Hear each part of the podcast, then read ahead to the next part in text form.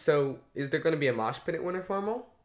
Oh, of course. And I'm I'm going to be in the middle personally partying it up and anyone is welcome to come with me and just dance. From Yorba Linda High School's The Wrangler, I'm Chase Kim. And I'm Jeanelle Wu. And this is The Haystack.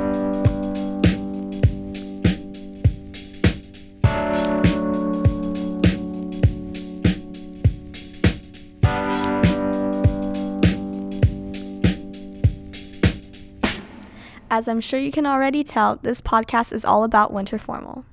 And in a couple of days, we'll be going under the sea. In Newport?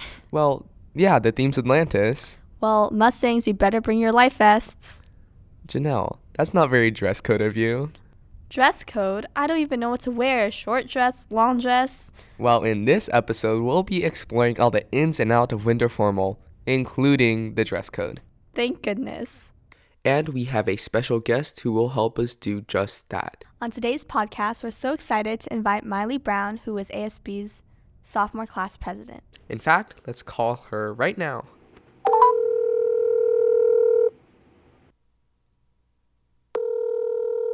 Hey guys, thank you for having me. Welcome to the Haystack.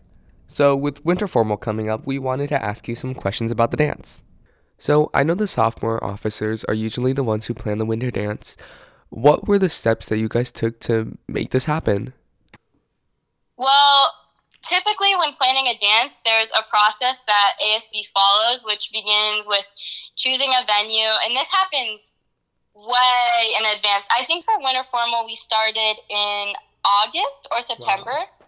And once the menu is decided, the officers will start working on a slideshow with different theme ideas, and the ASB class will vote amongst those ideas. And Atlantis was chosen, which we were really excited about because it matched the venue really well. That's when the ball really starts to get rolling, and we normally start planning decorations and how we want the dance advertised and everything.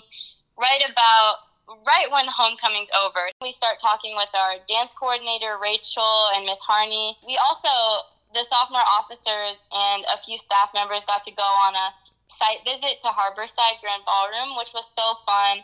And it's just been great working with them too and everybody who's been helping us. And I wouldn't have rather done it with anyone else. So, what exactly is the dress code? Is it short dress, long dress? Like, what do I wear, you know?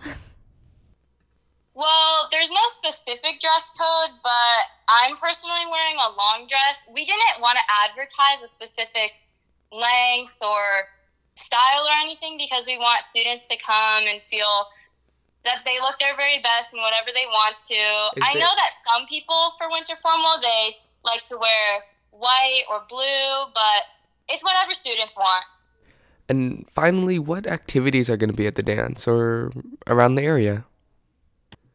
Well, the great thing about Harborside Grand Ballroom is that it's in such a pretty location. It's on the water, so the venue itself is just a great attraction for students and a really cool location too because there's a lot of restaurants and shops around and also we're going to have a lot of fun activities like there's going to be a chocolate fountain which i'm personally most excited about and there's a photo booth as usual a dance floor um, and then there's going to be some food for students, and yeah.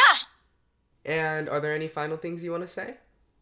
Well, on behalf of all the sophomore officers, I can confidently say that you guys will have the best time, and I can't wait to see you all there.